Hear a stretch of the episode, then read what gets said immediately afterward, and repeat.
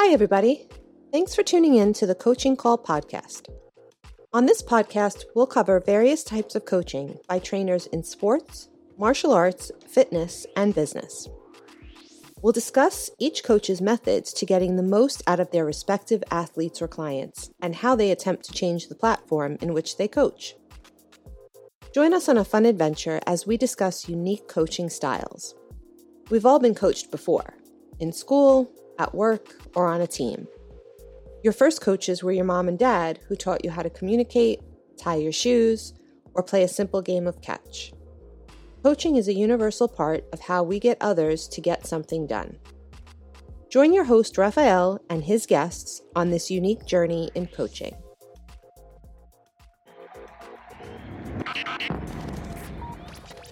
Hi, I'm Sifu Raphael, and this is the Coaching Call Podcast.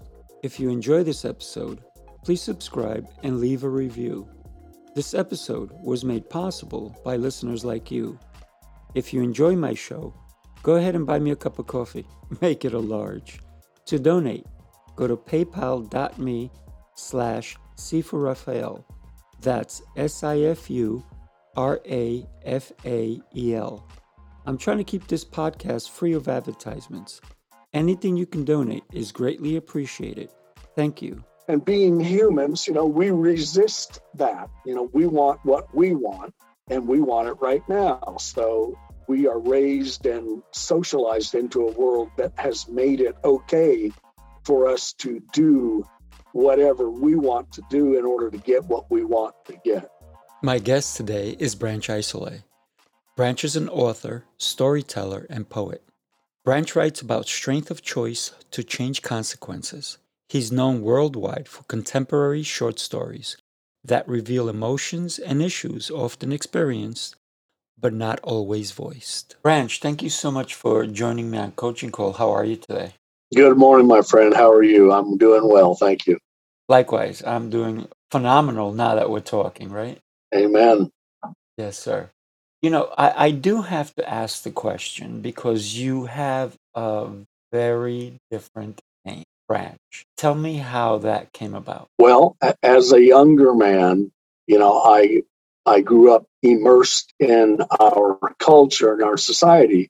And so uh, after school, I got into the corporate world and was um, heavily invested in corporate success and you know individual accolades and growth in the material and that wasn't fulfilling for me right. and so i decided i needed to you know get on a different path. And, and real quickly, I went into a search for truth and what that was and, and how I could apply it into my life because I found that my behavior towards others was basically focused on my own interest, you know, mm-hmm. regardless of the harm that it might have caused. Right. So, in my search for truth, that led me to um, Eastern religions and philosophies and I was raised a Christian, but not a practicing Christian. Right. So I had that in my background, but I didn't know, you know, the depth of it. So in my decision to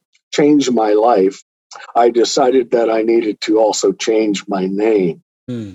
And so I, I kept thinking about it and I thought, well, I know I, I want my last name to be I S O L E, Isole. But at the time, I didn't realize it was a word in another it's in italian and french it both mean something but for me it was i serve only lord emmanuel mm.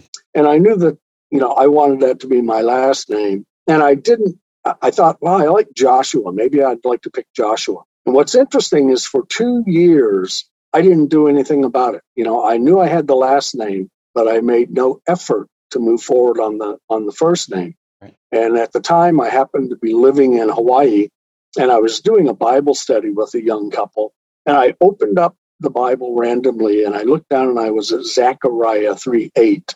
And that in Zechariah says, I will raise up Joshua, my branch. And at that moment, the Lord intervened into my life and said, That's your new name. Mm. Now, if you know in, anything about biblical scripture, when the Lord calls you and gives you a new name, if you accept then you then become, you know, his servant and your commission is to serve in his name. So that's how it came about. It, it wasn't my given name, but it was my taken name for, you know, this next part of my life, for my journey uh, from the material more into the spiritual. That's that's really really amazing, and thank you so much for sharing that. Because a, a lot of people, it's it, you know everybody says what's in a name, right? But you you created because you you I, to me what I'm hearing is that you needed to identify yourself, right? And and you asked for the higher power, right? Spiritual part of your going from material to spiritual, and it, it, it came to you. And, and that's a beautiful, beautiful, beautiful thing. So many of us, we, like myself, I think I lucked out with my name because I didn't know what it meant. But I have been told many a times that my name means of God. I may be wrong or I may be close to it, but that's what I've been told many times. It is a name that was given to me, and that was my father's name as well. And, you know, it's it's also how we interpret what we do with what we've been given, right? Yeah. Yes, sir. So you you went into the business world, the corporate world. At one point, you made a decision. I think we talked about this, you and I, before, to write a few books. Okay, let's say a lot of books. You've written how many books now? Well, we're at 22. Wow, congratulations. But, uh, you know, I, I, Thank you. I, I never thought of myself as a writer. I was just an average student in school. And, you know, writing as a profession came to me very late in life, more so than a lot of writers who, you know, have that fulfilling need early on. So uh, I intended to only write one book. Mm. And that, that was my first book. And again, it was it was sort of a spiritual calling. Uh, you know, I'd known a lot of fallen away Christians.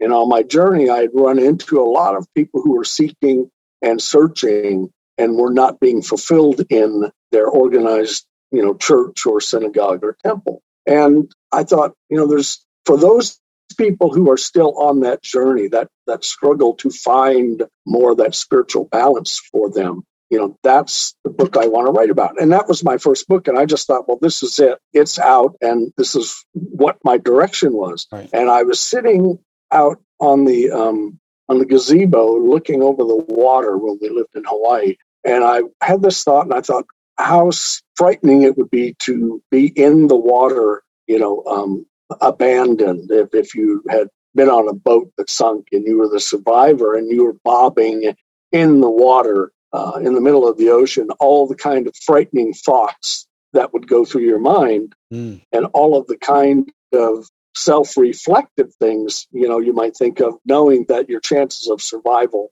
were pretty small. Right. And from that came my first you know short story, and subsequently you know 18 books later, mm. I'm still writing. So that was the authorship journey from well, I guess I need to write one book to now number 22. Wow. Congratulations. Thank you. That that one thought created your your journey, right? Exactly. That that path that you're on and you're still doing it. How old were you if you don't mind me asking when you did write your first book? I was 50. Hmm. It's never late for us to accomplish something, right? Amen. Yeah, it's never too late as long as we're here and we're breathing and our mind is active, you know, regardless of the challenges, there's that hope and that goal somewhere in the back of our minds. And it's just a matter of triggering that to, to put it into action. Yeah, you're never too late. And, and, you know, one of the things that you talked about earlier is that you were with a couple and you were doing Bible study. And you said that you did not, you kind of grew up Christian, but not really, not practicing. What made you go back to even do Bible study? That's a great question. As I said, you know, I was not really interested in going to the church. Right. So I was in that search for truth and what that the essence of being truthful in one's life looks like. You know, I started studying because I had had a little bit of Christianity in my background. I thought, well, I need to learn what other people in the world are thinking and, mm. and you know pursuing in their lives. So that's what led me outside of Christianity. And as I started studying and reading, I kept seeing the same focus, no matter who the master was, whether it was Buddha or Muhammad or, um, you know, the, the Eastern Hindu Vishnu. And I, I started seeing that the core of what they were saying, all of them as teaching masters, were basically talking about this relationship, this one on one relationship with God, with something mm-hmm. you know, higher and outside of ourselves. Right. And so it was that spiritual focus that sort of led me down that path. And um, coming back to Christianity, what basically made me come back was all of the other masters were talking about the relationship one could have with God, this higher being, higher source. And Jesus Christ, Jesus of Nazareth, was the only one that I could find who admitted and accepted that role as the mediator between man and God. So that's what brought me back to Christianity. And, and from there, you know, I started my second kind of journey into living spiritually instead of just perhaps think I, thinking I knew about it and talking about it. At what age did that happen for you? Because a lot of people they either have an actual experience that makes them go back, or it, it just maybe they woke up one day and said, you know, I need to do this thing. So, at what age did, did that happen to you, and what was that that that moment, if you can recall? Um, yeah, the I. I know I ask the deeper questions, don't I? no, no, it's it's not that, and I'm happy to answer. You know, and, and I will answer truthfully. Um, most a lot of people won't believe it, but that's okay too. I started that that search journey at 35, mm. and that lasted for five years. And at that point, I had, you know, pretty much decided, okay, I'm back at ground zero. I'm back at square one. And one night I got up and I was living alone, and I I was in a small apartment, and I was walking from the bedroom to the bathroom, and I was half asleep, and a voice in the living room called my name, and I was so startled that I just turned around and said, "What?" And there was no one there. Mm. And at the time, I was living outside of the law and was engaged in a lot of illegal activities. And uh, one month later, while I was on a trip out of state, um, I was arrested and thrown into jail and went for an arraignment. And uh, the judge said, Well, you know, you're looking at 99 years in prison. Mm. So I'll see you back here at trial. And I made bail and I got out and I, I went from where I was to back where I was living in another state. And I thought, well, this is truly the end for me. And I hadn't thought much about voice in that time. Well, three months later, some policemen showed up at my door and they said, um, We are here to let you know that the case against you has been dropped. And at, at that, when I found out why it was dropped, which is a whole different story, I realized that, you know, that voice that called my name I realized that was, you know, a spiritual messenger. And mm. from that moment on, I, I, my whole life changed and my path changed. And so for the last 35 years, I've been on a different path. Congratulations. It, it's like you were giving a second chance at life, wasn't it? Definitely. Um, yeah, I was facing, you know, a long, hard life for 99 years or more or less. And, you know, when that door slammed on that jail cell, I knew I was in trouble. Um, if you've ever been in a confined situation where you do not have any means of escape, you suddenly realize how much has been taken away from you mm-hmm.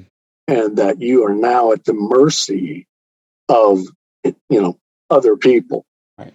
And you know that that's that's an eye-opening and awakening experience so at that point you know for me i knew my life was going to have to be different and I had that, you know, that seed had been planted that I wanted to pursue.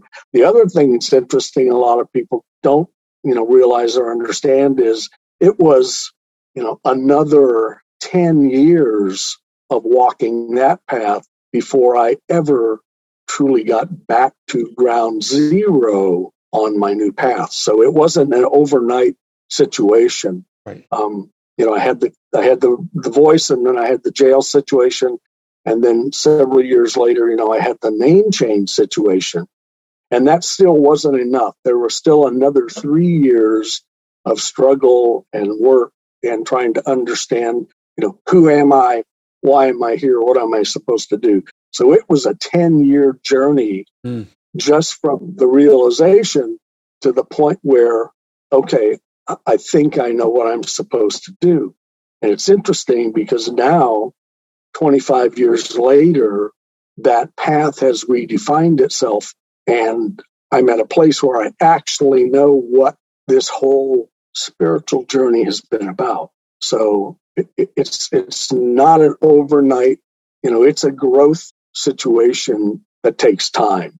You know, scripture tells us that the Lord's time is different from our time. That's right. and and a lot of people, you know, a lot of people get their revelation, whatever that may be, and say, you know, okay, now I get it. Now I understand. Change my life. Mm-hmm. And those things take time. And, and that's what I always try and encourage people who are new to a spiritual path is you know it's going to take time and it's going to take growth and you know you may hit some real rough spots or some tests and trials but it's it's all about that journey it's all about continuing to grow to be who you truly are and who you can be and so it's um, you know I'm I'm interested in and waiting anxiously or eagerly to see what this next phase in my life brings uh, because it's it's a maturation. I've gone from milk to meat, mm. as the Bible says, and right.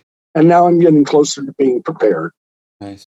And, and you talked about that revelation, right?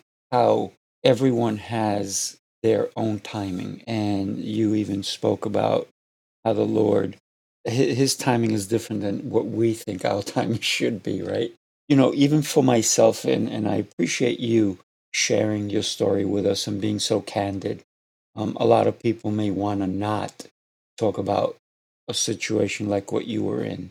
And I, I really, really appreciate you being candid with us. But, you know, even for myself, um, when it came to spirituality, I, for a long time, left the Roman Catholic Church because that's how I grew up. And it, I was also on that journey of what do I need? I, I need something, right? So it was that that search for something. I've read the Quran. I've done other things. I've looked at things. What is out there? What is out there? I've read the Bible. I didn't understand the Bible. I put it down. I was angry with it. I'm like, this is so ridiculous. It's contradictory. It's all these different things. And then I think I became enlightened by just giving in. And so I, I was talking to someone, actually one of my, my clients, and, and she said to me that she goes to a church. And I said, well, that's interesting. I've always passed that church. And then she told me a little bit more about it. And I said, oh, interesting.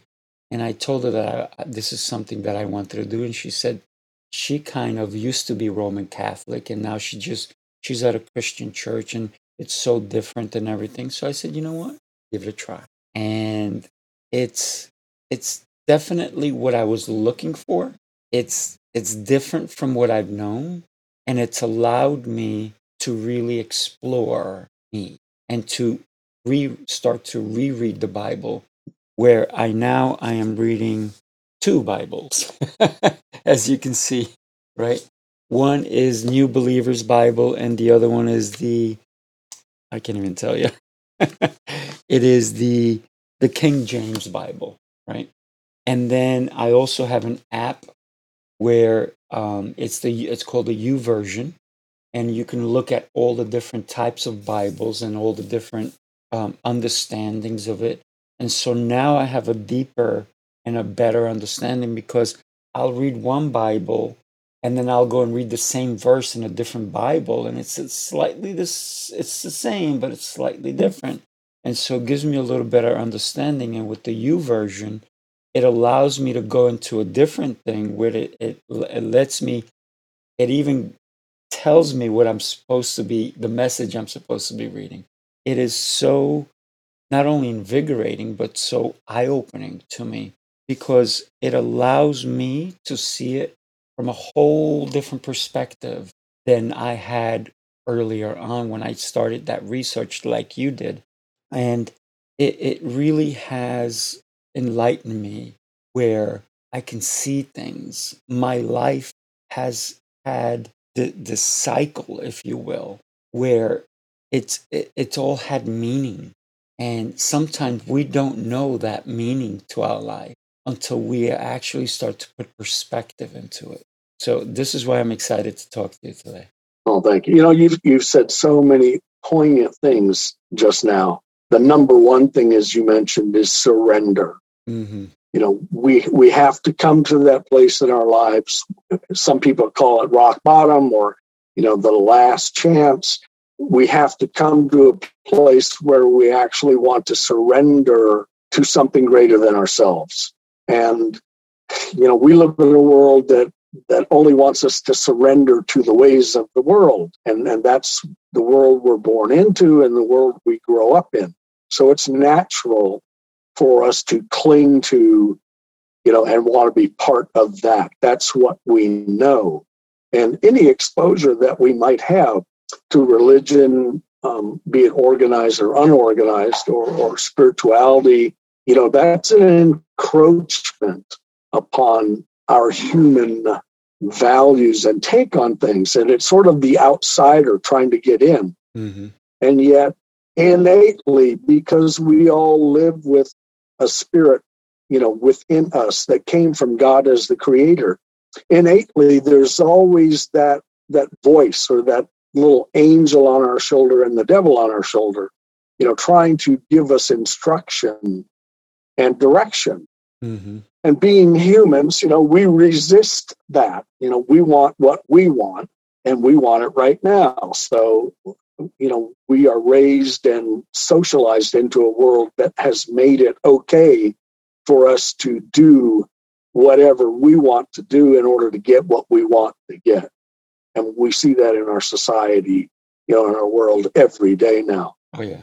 And so that surrender is is the real key. And and once we're willing to surrender, you know, then the next big question comes, well, okay, now what?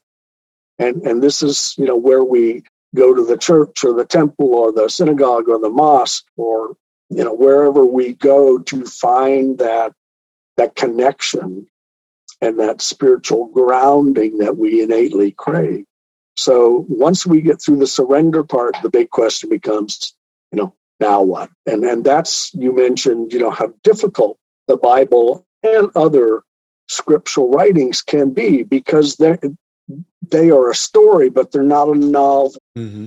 And they've been recorded, you know, over millennia, over thousands of years by different writers and different recorders. So it's not like reading a novel where everything you know, kind of connects at least in the next chapter. Right. And it can, and this is a, you know, what forces a lot of people away from religion is that I don't understand what I'm reading. And, you know, the, the names are odd and the places are odd and, and the, it's just such a jumble, you know, and we, we get frustrated and say, well, this isn't for me, right. you know, and that's, you know, that, that's where the perseverance part comes in Yes. We've got to keep after it and find, you know, it's interesting. A lot of people ask me, well, how, how can I read the Bible? I've tried and I don't understand it, yada, yada.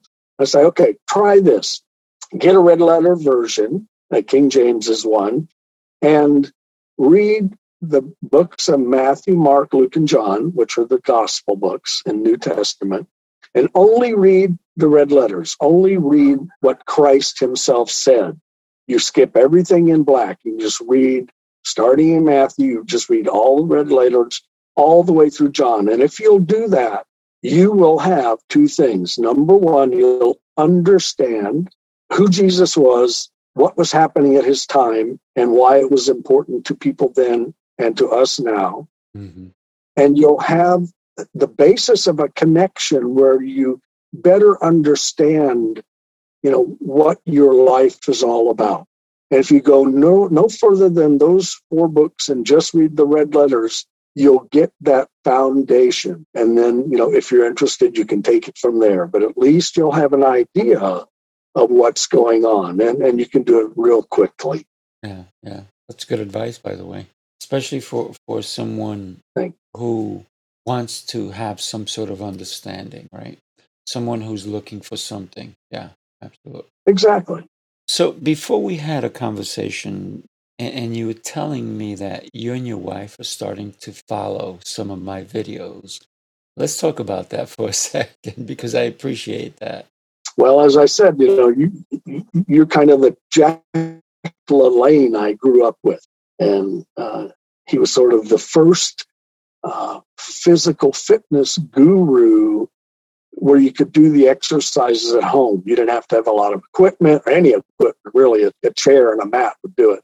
But uh, you reminded me of him, and, and as we started to, you know, talk about this program, I started following your videos, and I thought, okay, well, this is at our ages um, as seniors. My wife and I need that regimented but not excessive exercise mm. routine, and so we've we've started following your series, and um, slowly but surely we're, we're getting warmed up. Nice.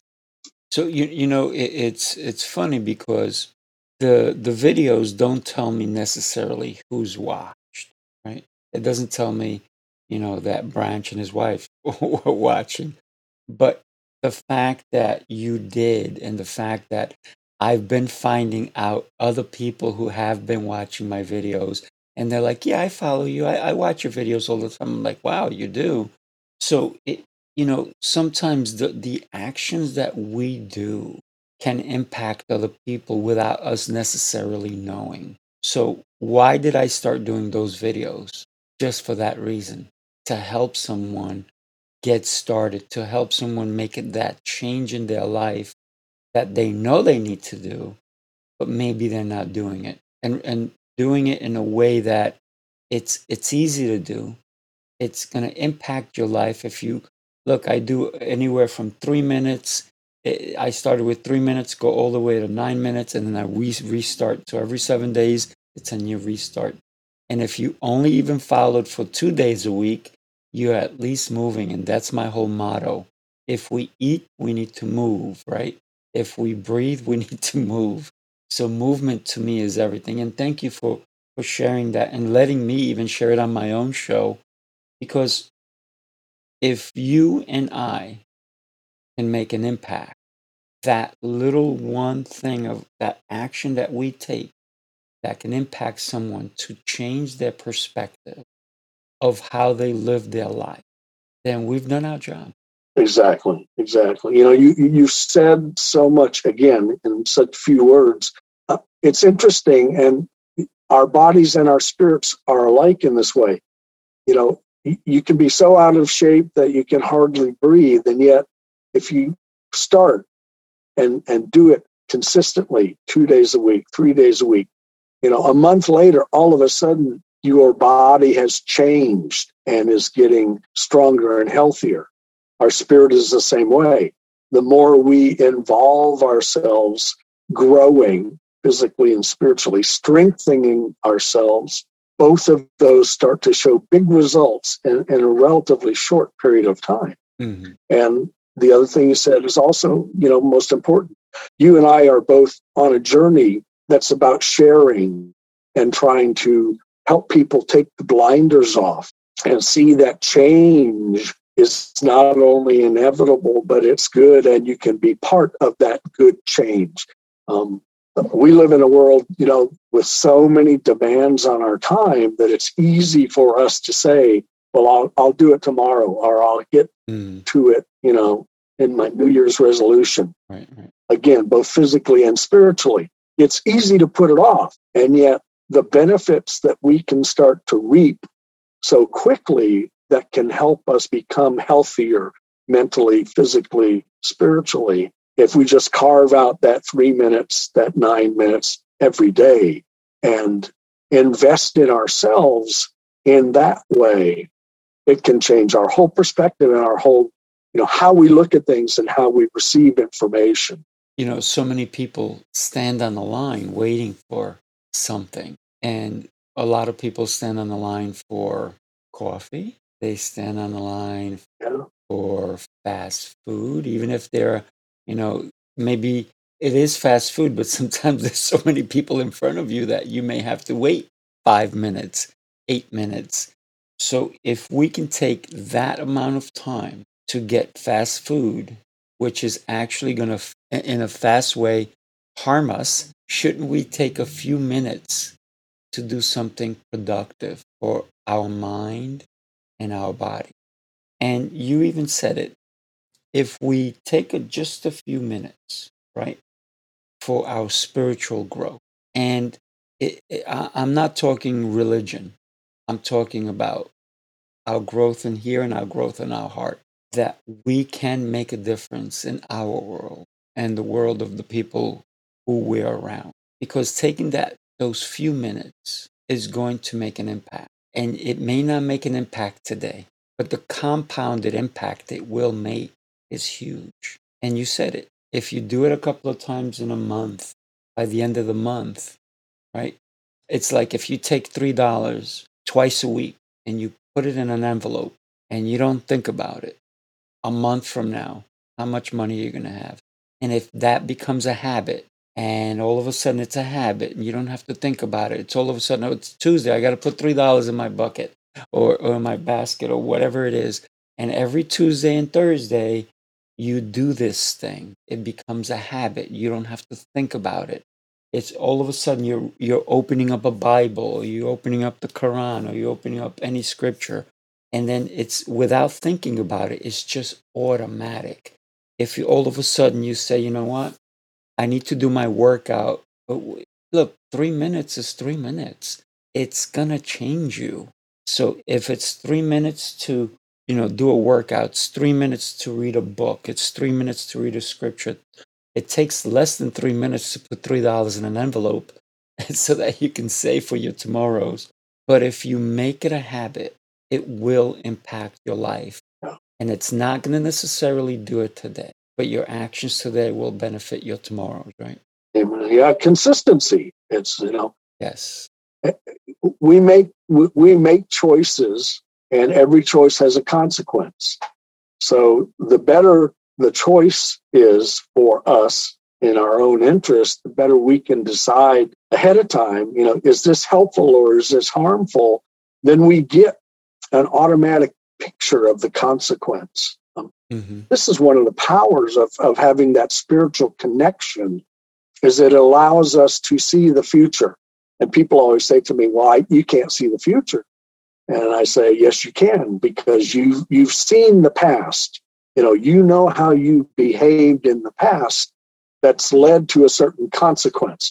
Right. Now, this is so important in our relationships, especially our family dynamic because these are the people that we profess to love and care about the most in our entire life.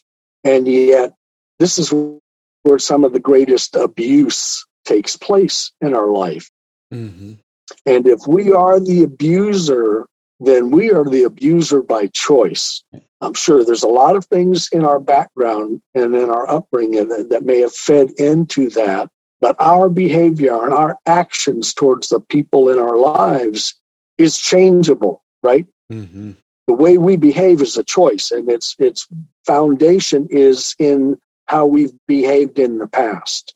And so, if we want to make a change in our lives, that has to be a choice, first of all. And, and you said it, it has to be here, and it also has to be in our heart. It has to be something that we desire greatly enough or enough to actually put into action. You know, it's easy for us to consistently be the same person that we've been.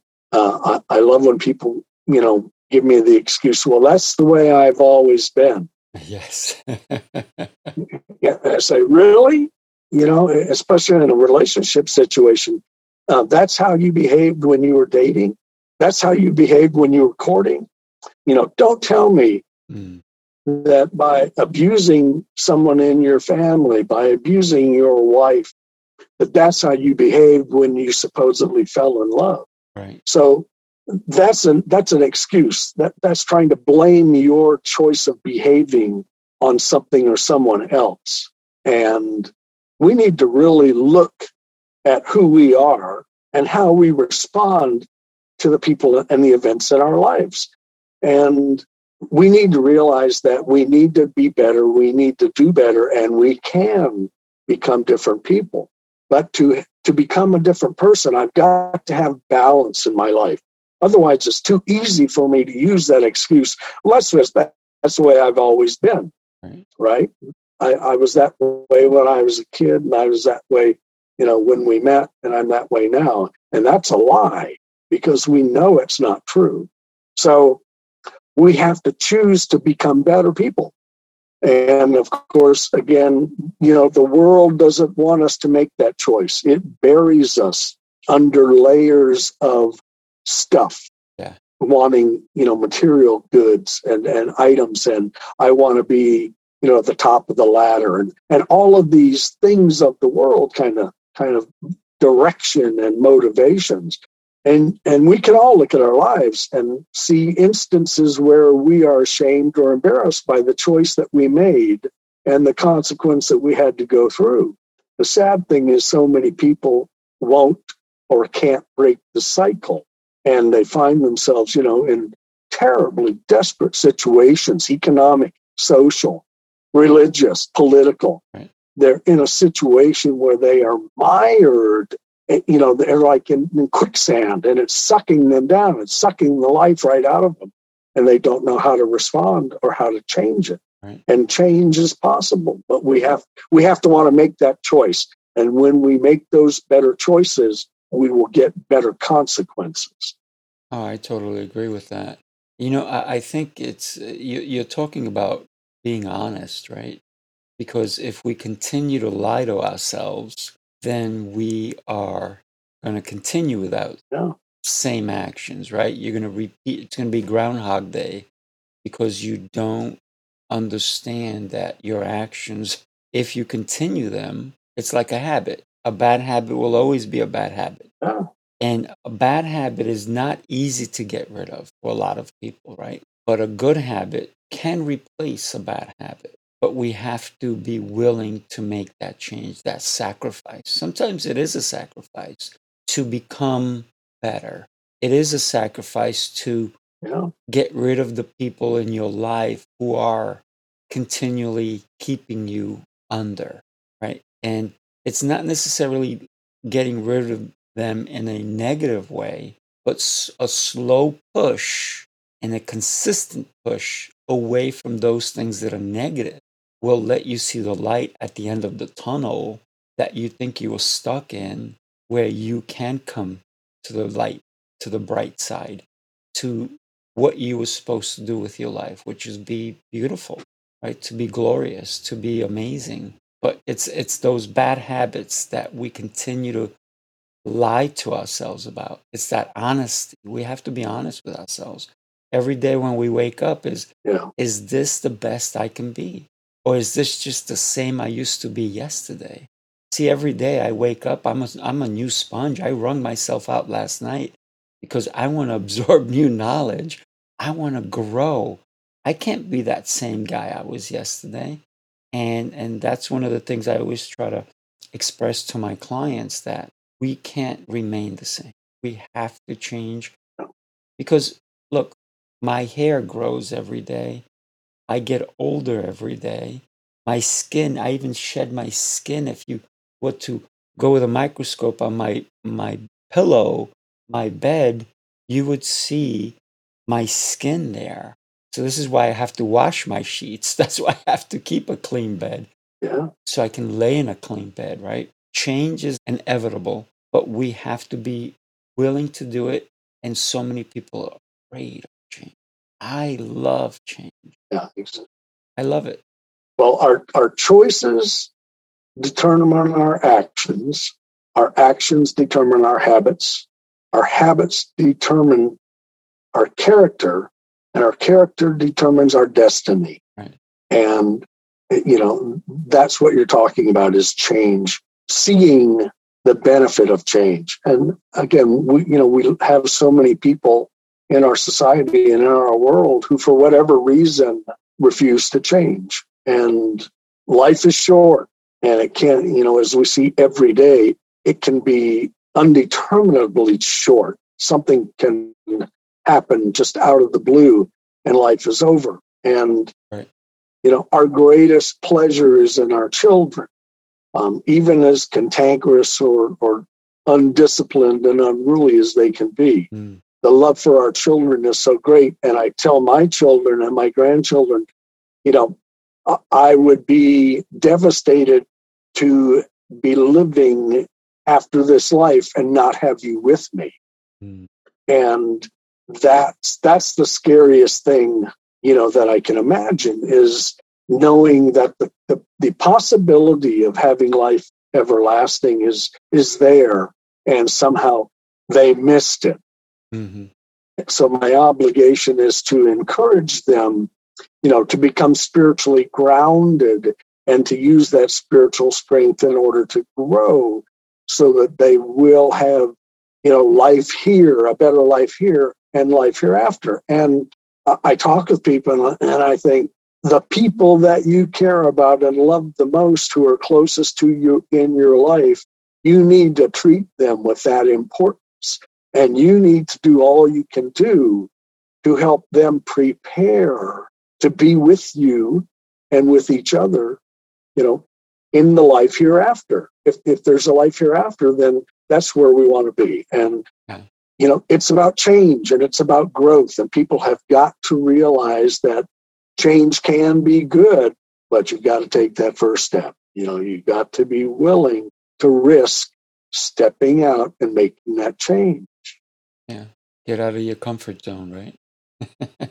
exactly. So many people are, they're comfortable. They're, they're comfortable and they don't want that, that feeling of being uncomfortable, of uh, this is too hard too hard to do it's it's difficult i don't want difficulty in my life but you know if if if you move every day you you get used to it it's the unknown you know we're afraid of the things we fear what we don't know and and it's amazing how many people will remain in a miserable or an unhealthy situation because of that fear of stepping out of that situation. And, you know, we see this in abuse situations all the time where, mm-hmm. where people are afraid to leave um, because they're economically tied to that person or that situation.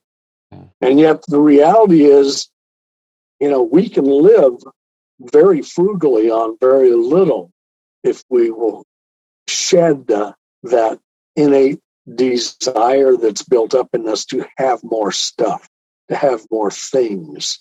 Um, you know, that's what our goal is to make more money, buy more stuff, and and have bigger and better whatever. You know, mm-hmm. right, right. How big can your house be? How many vehicles can you have? You know, there's a there, there's a relationship there, and as long as we're tied to the world, that's our motivation. And again, too many times you know, we sacrifice what it is we think we're looking for for the things that we have, and we want more of the things we have, um, you know, for all the wrong reasons. Really, we, we've got to understand that we can live with less, right. and we see people all over the world living with less. So it's it's a mindset, you know, it's a perspective, it's a choice. Yeah, it is. It, definitely when we talk about perspective, right? It's it's also sometimes that limiting belief, right? Um, so our perspective is based on our beliefs, right? What do we believe? Is it limiting or is it limitless? Right? How do we live? What what is that that that we think we know? And do we know all? Right? I don't think anyone knows all. This is why we this is why we communicate. This is why we, we talk and, and we ask questions and, one of the things I always emphasize, and especially to kids, and, and the other day, about a week ago, I said to a bunch of, I think they were five and six years old, and I said to them, hey guys, do me a favor. And they said, what is it? And I said, never stop asking why. I said, people are going to tell you to stop. Don't. No matter what, always ask why. And if they tell you not to ask, you don't have to say it out loud. Say it in your mind. Why? Why, why, why, why, why? And and that is what we need to do all the time. Why am I doing this? Why should I do it? Why, why, why? And even what, right? So you have your what and your why. What is the outcome of my actions? What must I do? What must they do? What must happen for me to do these things? So those two things are so concrete into what I believe. And a lot of people try to shush that down, to push it down and stop people asking those questions, which are so important. Yeah, exactly. So, so instead of promoting the what and the why, the, our world tries to tell us, you know, what you should compete, be concerned about is what other people think right.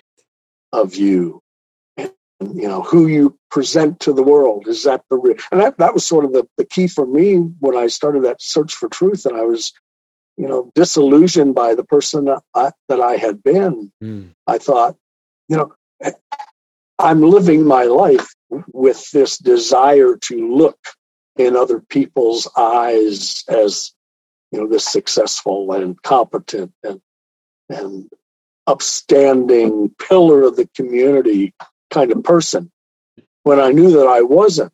And I had to then say, you know, am I living my life for other people's image or, or perspective or perception of who I am? Or am I going to live my life for who I should be? You know, how, how can I how can I abuse my family and declare, you know, to my business colleagues and to my clients that I'm this this other person. You know, mm-hmm. that conflict within spawns the seeds of all that stress and struggle oh, yeah. and conflict without. And that's a you know that's a hard and terrible place to be and try to live your life that way. And yet we see it evidence every day in our lives with people who will not tell the truth. You know, the greatest thing about having spiritual grounding is it allows you to recognize the truth in your life, whether it's in your home or in your community or in your nation or in your world. And once you recognize the truth, the untruth, the, f- the fabrications, and the lies are so blatantly evident that you can no longer turn away. Yeah. And when you make that choice, you've come to a pivotal point in your life of who you're going to believe and who you're going to realize is not believable anymore. Yeah, that is so, so much truth right there because it is the lies, right? That, that we keep telling ourselves. But once we, like, and I said before, once we're honest with ourselves, because yeah who's the person that we should be impressing every day? I always say I need to impress me. I don't need to impress you or anyone else. I need to impress myself. Am I happy with the person that's looking back in the mirror? Who's that guy? Who's that person? That's the person I have to make proud. That's the person who is alone in a room with me when I'm by myself. Who am I? That's integrity, right? Who am I when I'm in front of other people? And who am I when I'm by myself? Am I the same person? No. That's that to me is key. Well, can I be? Can I be the same person? Or do I have to live two different lives? When we can finally be honest with ourselves, we can start to respect ourselves. Mm-hmm. And once we respect ourselves, we can start to respect other people and who they are and what they believe. You know, we all don't believe the same things, but that doesn't mean that, you know, I'm right and my way is the only way. and you're always wrong because you're someone else or you're and you know an other that's all grounded in respect i don't have to agree with you but if i respect you for who you are and what you believe then at least we have a, a middle ground a starting point where we can communicate in an honest and open way and maybe come to some resolution and find a solution instead of just well i'm right and you're wrong and you know i'm going to use whatever strength and might that i can muster to prove that i'm right and you're wrong Yeah. and so we have the world that we live in today with you know just terrible terrible things being perpetrated on people in all cultures in every nation on the planet for selfish and uh, diabolical and evil and corrupt reasons. Right. And yet, you know, people fail to call that out. And then there's the reason everyone has an agenda, be it good, bad, or ugly. Right. And too many, too many, you know, too many people with negative agendas have have a lot of airwaves. Yeah. Anyway, it's No. it's an individual choice. We can we can if I can be a better person in my family and in my community, then I'm doing what I should do, and hopefully that will spread. It's like you said before. You and I are in the in the job of touching someone who may be hearing us, and you know, sparking that thought that they've had that I can be different. I can have a different. I can have a better life. Yeah. No, absolutely. And and like I said before, you don't know who you're impacting sometimes, right? I mean, it's nice to find out once in a while, but even with your books, I mean, you don't know who, you know, one person may have bought your book and they put it down, and you know maybe who that person is who bought the book, right? When they put that book down, someone else who didn't buy the book may just open it and read it and they go, holy cow, it, it impacted them. So maybe it did not impact Yeah, the person who bought the book, but it could have impacted someone else. So we don't know where the impact is going to hit, but we do what we do, and hopefully, one even if one person gets impacted, yeah. then yeah. So tell me, tell me if you don't mind, Branch. Out of your twenty-two books, if you had to pick one book that will be in existence forever, that one book. All the other books are going to fade away, they're going to burn or whatever, and no one else will be able to see them. What is that one book out of your 22 that you would like to last forever, for eternity? My next book, Uh huh. I love the, it. the one, the one to come. Is it the one you're in the middle of writing? Is it the one you're in the middle of writing, or is it the one that is coming? Um, well, that's a good question. I, I believe it's the one I'm writing, but I hope it's the one that's coming. There you go. Okay. So, an never ending journey for you. I love it. So, you, let me ask you another question. And, you know, I've had authors who've, who, who've told me how they, they've gotten their titles for their book. I had one author in mind. She had a dream. She said that God came and spoke to her and told her the names of her books. It came to her in a dream, and it was so clear that that's what she had to name that book. And every book, every title she has is just, it's like, wow, that was brilliant. And she goes, it was not me. It was not me.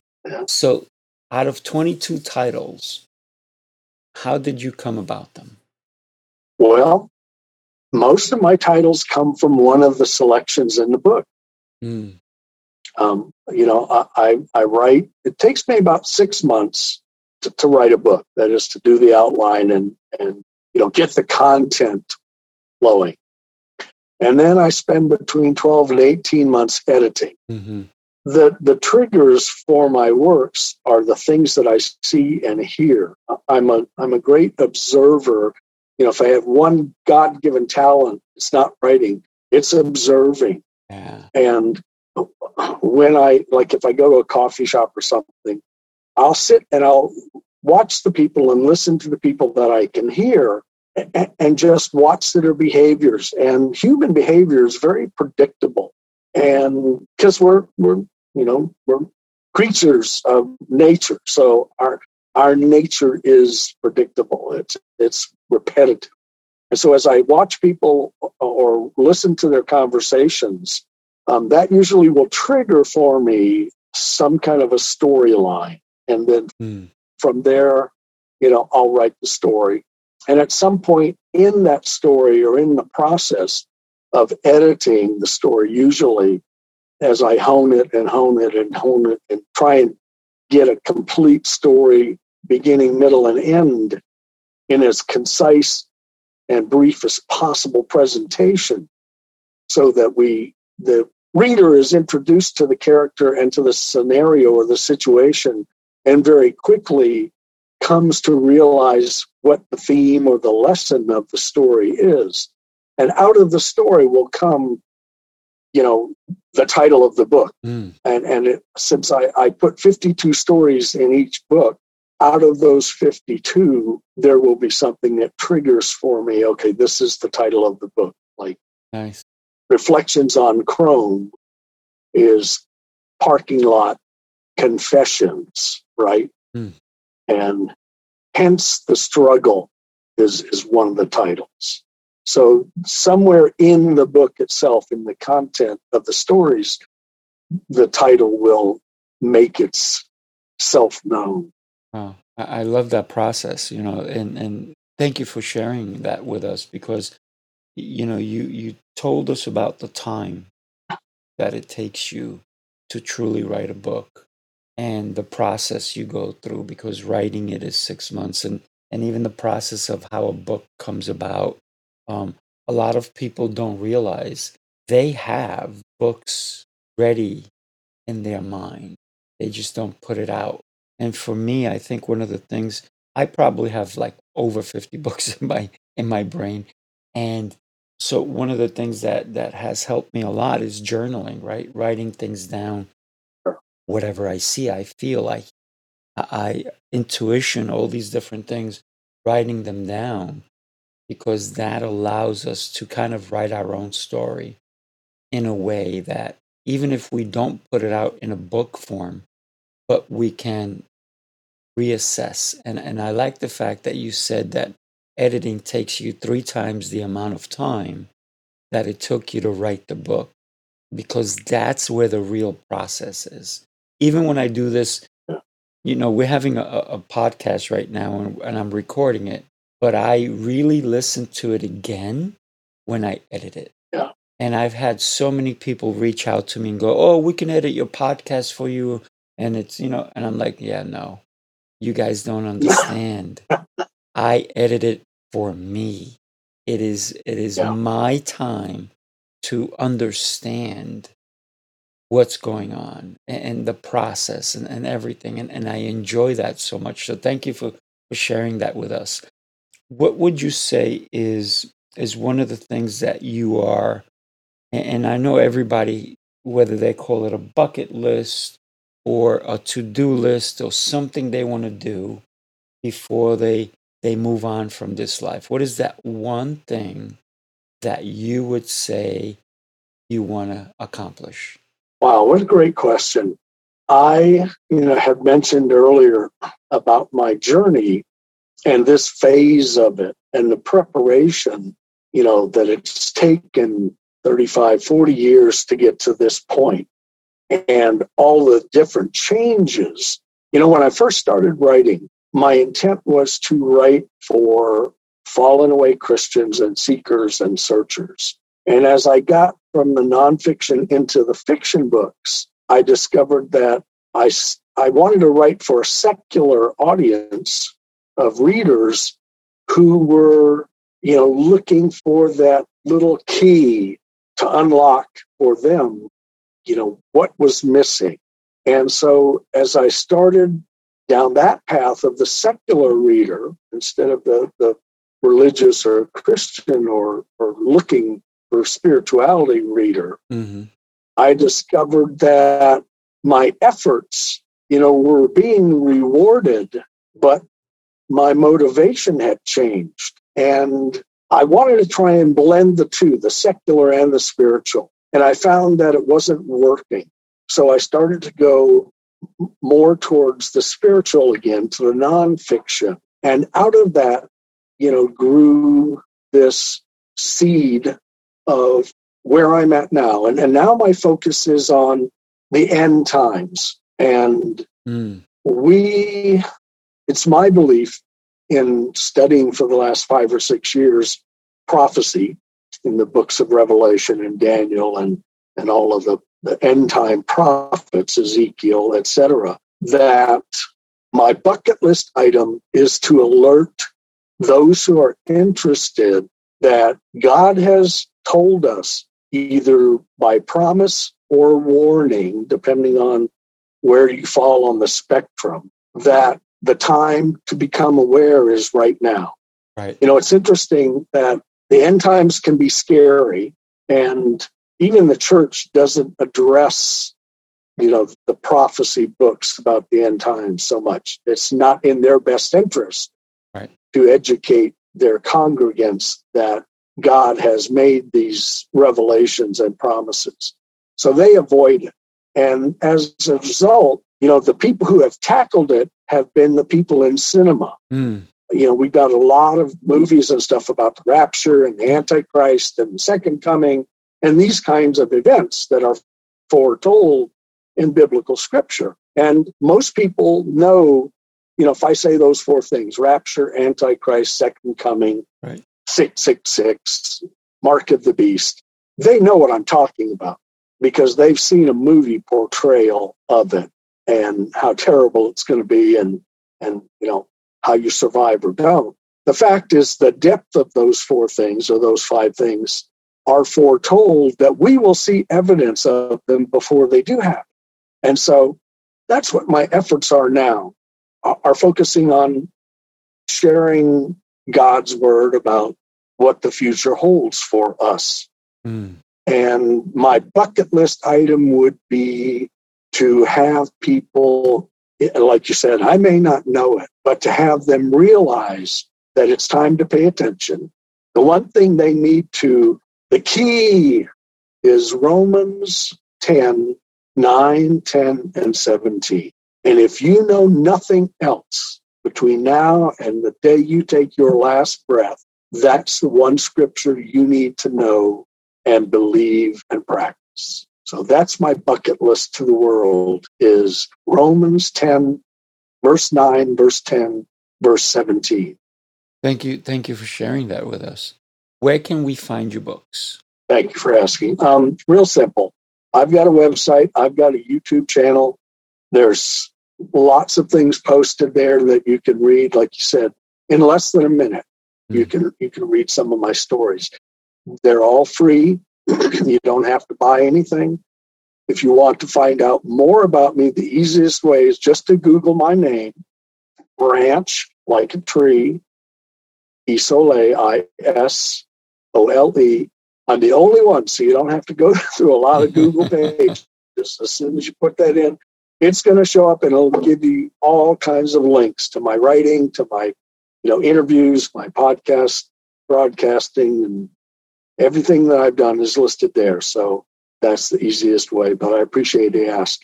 Awesome, awesome, and and I know that a lot of people are going to want to go to to your website and get all that information as well. Branch, thank you again. So much fun, and you've enlightened me. So thank you, and I look forward to our connection. Thank you. It's been great. All right. Thank you, my friend. You have an amazing day. You too. I hope you enjoyed today's episode. I'll be back with a new episode and a new guest. You can find all episodes of the Coaching Call podcast on Apple, Anchor, Spotify, iHeartRadio, Stitcher, and wherever you listen to podcasts. I ask that you please leave me an honest review. This episode was made possible by listeners like you. If you enjoyed this episode, go ahead and buy me a cup of coffee. Make it a large. I'm trying to keep this episode free of advertisements. Anything you can donate to the cause is greatly appreciated. To donate, go to paypal.me backslash Sifu Raphael. Thank you, and I really appreciate your help.